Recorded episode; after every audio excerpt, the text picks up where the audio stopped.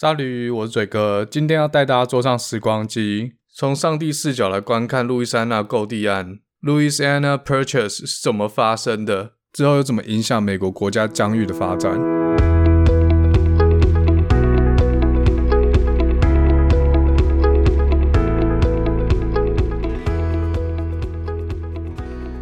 欢迎大家回来，达特嘴哥地图炮，我是嘴哥。这集算是上一集黄石公园的延伸内容。上集有提到路易斯安那购地案，说傻逼法国人把土地贱卖给美国人，但是当时功课没有做完全啊。后来想想，干不对啊！当时法国领袖是谁？拿破仑哎，拿破仑怎么可能是傻逼？怎么可能那么傻？所以这个买卖背后一定牵扯到一些不能抗拒的理由，不然法国怎么可能抛弃这么一大块的土地，随随便便就用这么便宜价格卖给美国？要是没有当时这个购地案，现在北美可能不只是三个国家，可能有三分之一的人讲法文，三分之一讲英文，另外三分之一讲西班牙文。所以呢，我这礼拜就花一些时间重新阅读整理这段历史，这一集就要拨乱反正，修正我上一集讲错者偏颇的地方，帮法国洗刷傻逼之名。带大家回到十八世纪，看看美国怎么从一个只有十三个小州的国家，在天时地利之下，快速的向西扩张，侵吞掉北美洲最丰饶的土地。好，那我们就准备坐上时光机，出发吧。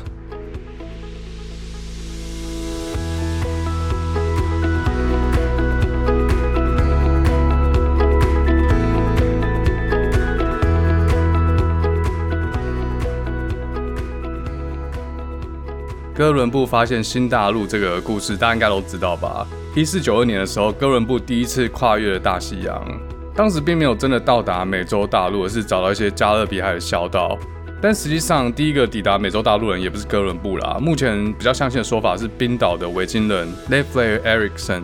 日本有一部动画叫做《Finland》，就在讲这件事。根据文字的记载，他比哥伦布要早五百年抵达美洲大陆。那他走的是格陵兰路线，而不是加勒比海路线。哥伦布在他这个首航之后，后面又完成了三次的航行，这就让西班牙在美洲开启了殖民时代。西班牙在美洲的殖民版图从加勒比海的小岛扩及到中美洲，还有南美洲的北部，之后又登上了美国佛罗里达州，还有阿拉巴马州一带。当时大概是一五六零年左右。这要比大英帝国染指北美洲还要早了三十年，差不多就一五九零年的附近。之后又过了十五年，大概一六零五年开始，法国也跟进，在今天加拿大 Nova Scotia 岛开始美洲的殖民计划。之后的一百五十年，西班牙王国、法兰西帝国还有大英帝国占据了北美大部分的土地。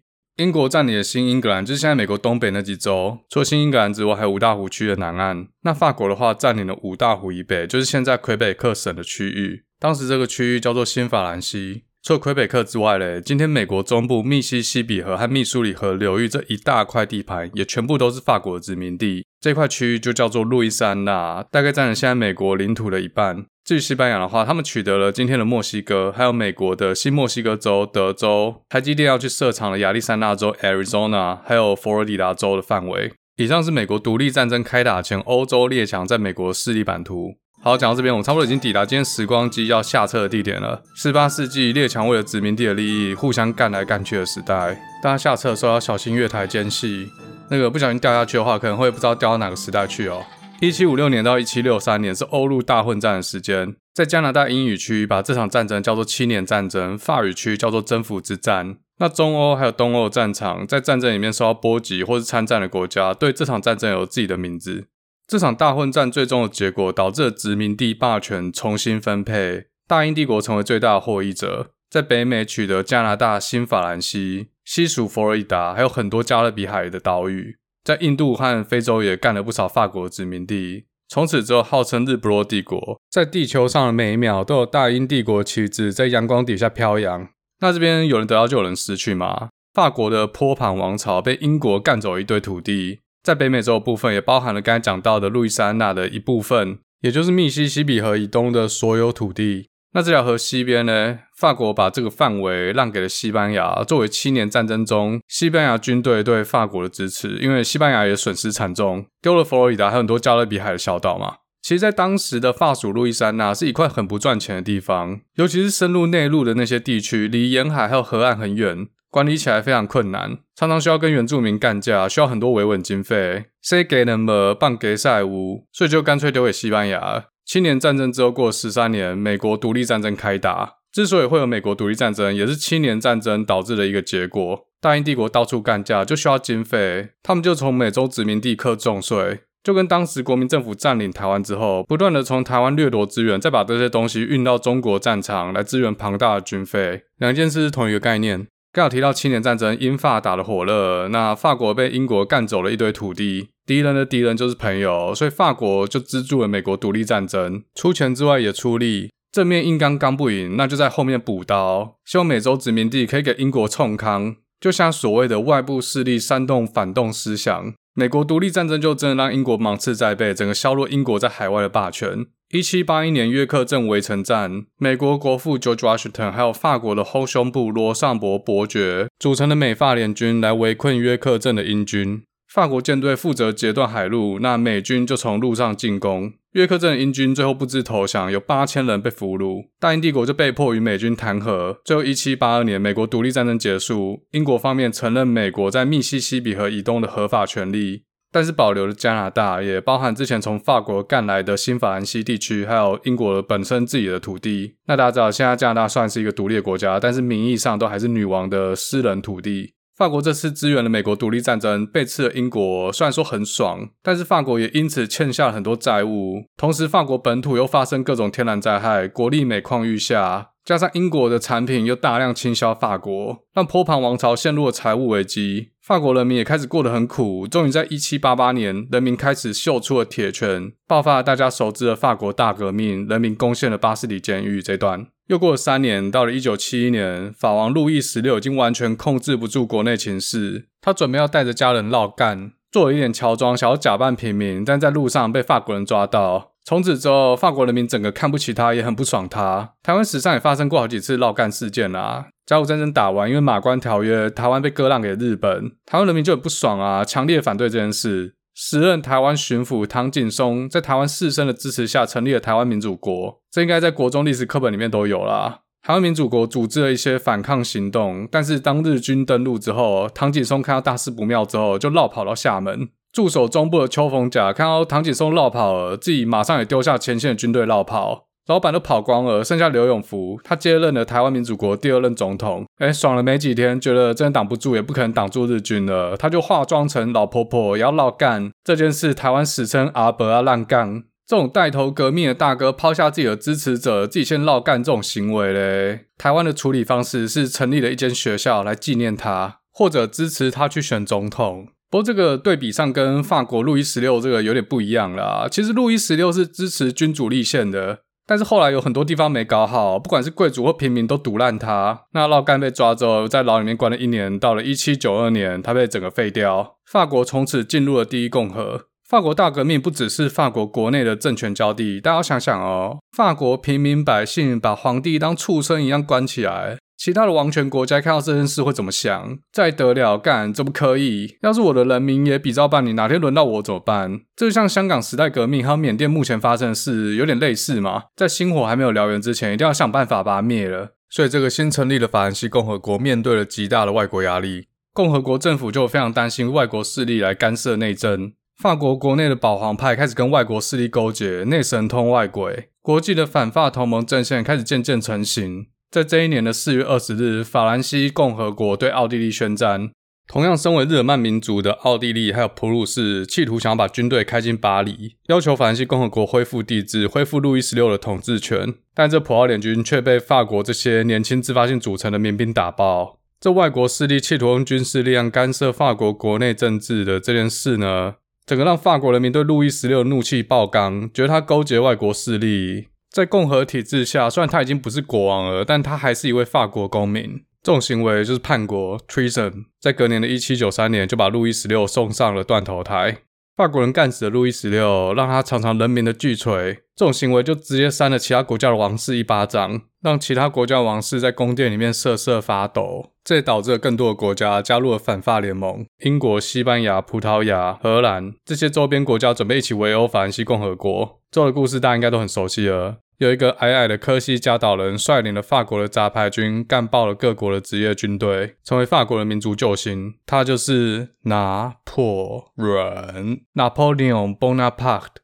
这个法国大革命战争一路打到了一八零二年，最后签订了亚棉合约，才终止了这个战争状态。大家都打累了。在这战争期间呢，拿破仑的声望破表，所以很快的，法国回到了帝制，结束了第一共和。在一八零四年呢，称号法兰西人的皇帝拿破仑一世正式成为法兰西第一帝国的皇帝。拿破仑登上帝位之后呢，就开始在欧洲施行他的军事扩张。好，十八世纪末的欧洲战场，我们就先看到这，把场景转到北美。在一七九零到一八零零年这段期间，法兰西共和国政府意图要废除奴隶制度。这做法就一定会遭到殖民地强烈的反对吗？当时法国在加勒比海最富庶的殖民地是海地，海地位于伊斯帕尼亚拉岛上，或者可以直译为西班牙岛，这是原文的意思。Isla de la Española，这个岛是加勒比海第二大岛，仅次于古巴。今天这个岛上有两个国家，西边的海地还有东边的多米尼加。海地到现在还是我们的邦交国嘛？那多米尼加在二零一八年的时候跟我们断交了，在断交之前还先干了我们价值三千五百万美金的国军厨艺装备。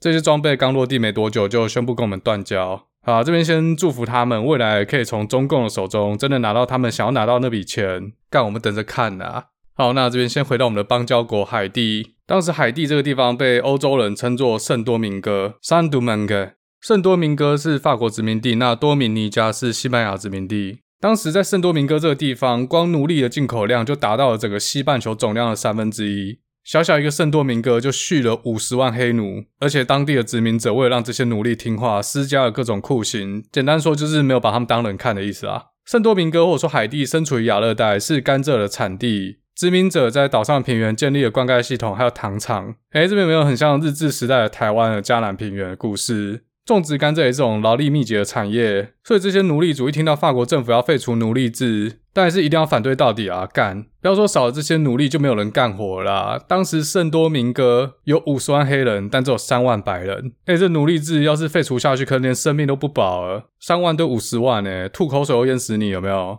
结果呢，还没有等到法案通过，海地的黑人一知道政府要废奴这件事，就准备好要揭竿起义了。这场暴动从北方平原开始，黑人军团焚烧甘蔗园，破坏糖厂，整个北方平原陷入火海，逮到白人就杀，之后又蔓延到整个圣多明哥，而且已经不只是奴隶对抗奴隶主了，已经演变成族群之间的大乱斗，有钱的白人、贫穷的白人、黑人、黑白混血大混战。附近西班牙、英国的殖民地也很怕这件事情发生在自己的土地上，马上派出援军帮法国奴隶主去镇压暴动。这件事就有点像缅甸现在正在发生的示威抗议活动，但是目前缅甸人民走的还算是和平抗议。然后中国就赶快偷偷派兵又出装备去援助缅甸军政府，免得自己国家或殖民地的人民也开始仿效，破坏社会秩序。有没有？到底关你屁事？那到一七九三年，法国正式废除了奴隶制度。在圣多明哥带领黑人反抗的革命领袖杜桑，杜桑成为圣多明哥实质的掌权者，海地就成为北美第一个由黑人掌权的地方势力。但其实也没有持续多久啦，在过了十五年之后，一八零五年，西班牙又把岛上东边这个殖民地多米尼加割让给法国。就杜桑在拿破仑政府还没有接收之前，就率先进攻了多米尼加，并占领了这个地方。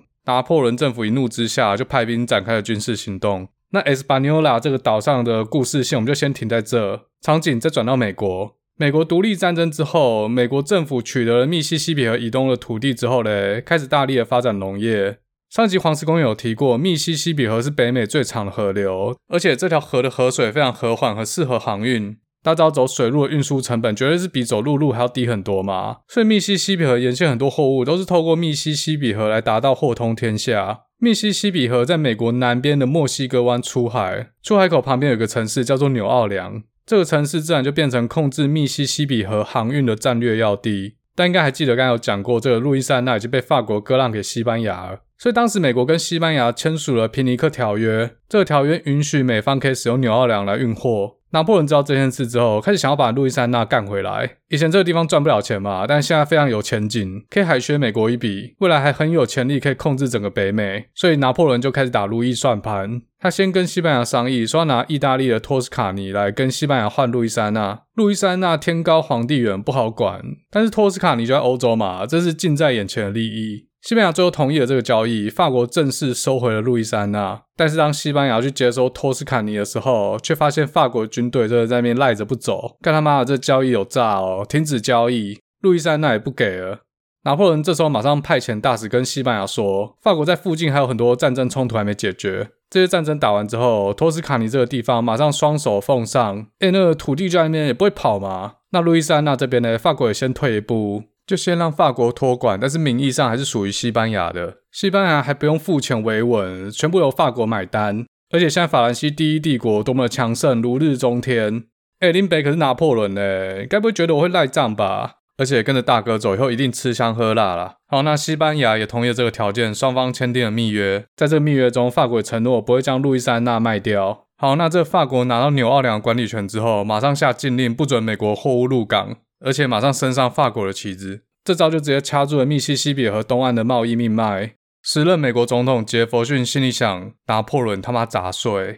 那美国这边有两条路可以选。第一，用武力解决，但当时美国并不是现在的美国，还是一个小国家，还没有实力可以跟如日中天的法国开战。杰佛逊也明白，实力不够就不要跟人家大小声这个道理，要活得猥琐一点，stay low，偷偷积存实力。所以开战并不是一个好选择。那第二条路，花钱买下来，买不下来，至少要想办法取得使用权。所以美国在隔年派了外交部长 Robert Livingston 去巴黎协商。可是拿破仑拿回路易斯安那的目的就是想让法国影响力重回北美嘛，而且更进一步要利用路易斯安那来控制北美，重返殖民时期的荣耀，怎么可能卖像个边仔去啦？但这件事情呢，忽然在两年内峰回路转。我们现在回到刚刚讲到的圣多明哥。杜桑干走了拿破仑的多米尼加，而拿破仑为了要在北美重返荣耀，第一步就是要先夺回这个 Española 岛，先在这个地方巩固势力，站稳脚步。一八零二年，拿破仑的远征队在丛林中跟杜桑血战了好几回合，终于把这个 Española 岛抢回来，而且俘虏了杜桑，把他送回法国受审。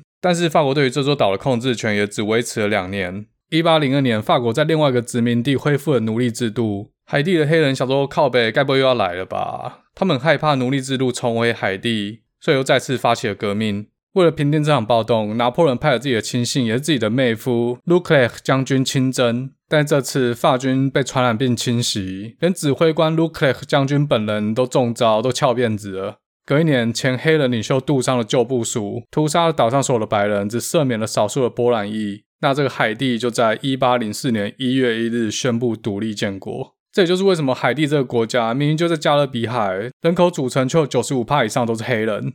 那失去海地这个殖民地，就让拿破仑重返北美的这个计划受到重挫。缺少了海地这个中继站，未来可能连路易斯安那都保不住。那扣着纽奥良还有什么意义？干脆趁机把它卖了。这时候冒出了一个人，他的名字叫做杜邦 （Dupont），他的儿子就大家知道那个杜邦公司的创始人。杜邦跟杰佛逊和拿破仑都有私交，他就建议杰佛逊直接买下整个路易斯安那。但是宪法魔人杰佛逊认为总统并没有这样的职权，而且这个动作会扩大联邦政府的权力，扩大联邦政府的权力，相对的就是削弱了州政府的权力。杰佛逊本身的政治立场是反对大政府，所以买下路易斯安那就跟自己的政治立场背道而驰。在一八零三年，杰佛逊又再次派人去巴黎商讨购买纽奥良的计划。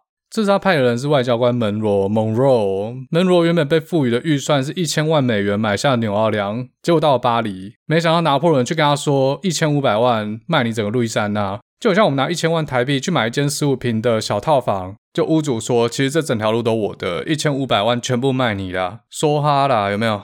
当时整个法属路易斯安那的面积要比美国国土还要大，换算下来相当是每英亩三美分的价格。哦，这边要更正一下上一集的错误，上一集好像讲成零点三美元，但实际上再找一位是零点零三美元。一千五百万美元换算成现在二零二一年的价值，大概值三亿五千万。我这边查一下富比士排行榜，它只列出了前两百名。那那个第两百名 John Doerr，我自己是不知道他是谁啦。他的个人资产有七十三亿美元。也就是说，他可以买下二十个路易斯安那。现在排行榜第一名最火红的 Elon Musk 身价有两百四十亿美金，他可以买下六十九个路易斯安那。上一集有提到，法属路易斯安那的范围扩及现在美国中部十五个州，这面积真的是大到爆。当时外交官门罗只有被授权买下纽奥良这个城市，但是摆在眼前的是超便宜的路易斯安那。他在没有许可下，还是签了这个购地案。所以将在外，军令有所不受嘛，敢不买才是亏大了，买都买。所以呢，后来路易斯安那就正式纳入了美国的版图，成为美国一个新的领地。好，这边科普一下，在美国领地和州的差别是什么？所谓州是联邦制度下的一个独立个体，有自己的法律和政府。领地的话是属于联邦政府的管辖，这也就是其中的原因。杰佛逊认为买下法属路易斯安那会大大的增强联邦政府的权限，还有讲话声量。当一个领地的人口规模达到一定程度之后嘞，居民可以投票决定要不要成为美国的一州。州会有自己的法律制度、议会还有参议员，同时也拥有选举人票，可以决定美国总统是谁。这个法属路易斯安那之后又被切成好几个领地。纽奥良所属的路易斯安那在一八一二年正式成为美国的一州。好，讲到这边，这就是路易斯安那购地案，简单粗暴。哎，不过等一下啊，大家听到这边有没有发现一个 bug？靠北西班牙的，不是说好不能卖吗？而且法国人他妈不是只是帮我西班牙管理路易斯安那吗？周边你的还干他妈拿我的地去换一千五百万美金，结果最后法国也没有给西班牙托斯坎尼。所以呢，我上集真的说错了，嘴哥错了，法国一点都不傻，傻的是谁？大家自己想。而且拿破仑拿这笔钱之后嘞，在战场上席卷欧洲，甚至在一八零七年趁西班牙内乱入侵西班牙，真的是可怜呐、啊。路易斯安那购地案除了对拿破仑的个人或者说法国这整个民族重大影响之外嘞。在美国掀起另外一件大事，杰佛逊是民主共和党的总统，民主共和党是民主党的前身。之前在 EP 十九吧，嘴哥有讲过，民主党在一九三六年以前是支持小政府的，到罗斯福总统之后，才整个在政治光谱上反转。当时民主共和党的对手是联邦党，他们大力反对这个购地案，有一批联邦党员甚至开始为了这件事筹划一个新势力。他们当时还去游说副总统 Aaron Burr，希望他可以说服纽约州加入这个新势力。若这件事事成的话呢，就会推举他成为这个新北方联盟的总统参选人。就这件事被另外一个美国开国元勋 Alexander Hamilton 冲康，又一次总统梦碎。Alexander Hamilton 除了是美国开国元勋，他也是一位经济学家，同时也是美国第一任财政部长。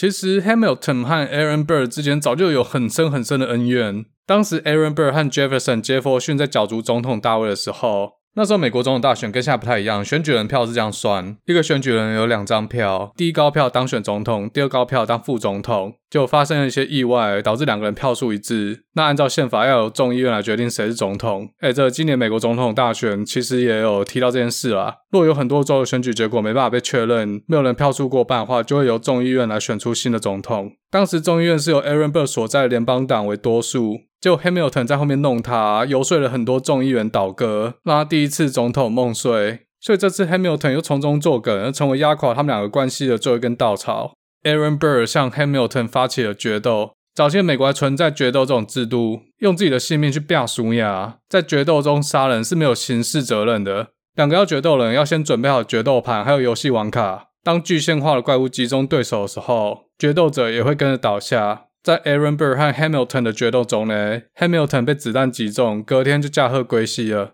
这段是每个美国人都知道的历史，在纽约曼哈顿下城区的 Federal Hall，它是一个在华尔街上面的博物馆。走进去里面就有一区在讲这段历史。那想要知道 Hamilton 这个人呢，还可以去看百老汇的 Hamilton 音乐剧。这部音乐剧在疫情之前是百老汇最难买到票的音乐剧，而且票价贵爆。但是因为 COVID 的关系，呃，现在有摆在 Disney Plus 给大家看。好，那这个路易斯安那购地案成为美国西进运动的起始点。美国取得法属路易斯安那之后，领土跟西班牙殖民地墨西哥接在一起。之后，一八二一年墨西哥独立，一八三五年 Texas 独立，一八四五年 Texas 加入美国，同时也导致了美墨战争。一八四七年墨西哥输掉了战争。今天的加州、内华达州、犹他州、科罗拉多州、亚利桑那州、新墨西哥州、怀俄明州全部被美国干走，这以前都是墨西哥的土地。不过美国给了墨西哥八万一啦，公道价。哦，不是，是一千八百二十五万美元作为补偿。那这个美墨战争之后嘞，再加上从俄罗斯帝国买来的阿拉斯加，大致上就确立了美国今天的版图。这个整段故事就到这。好，那大家准备上车，回到你我都是乳蛇的现实世界。这两周嘴哥的美股账户一下子掉了三十趴，真跟大家在那要个饭。若大家觉得达特嘴哥第五炮内容有帮你增加一点知识的话，或者对你的生活有点用的话，请帮我分享出去。好，那今天这集美国扩张国土的西进运动就跟大家讲到这喽，我们下次再见。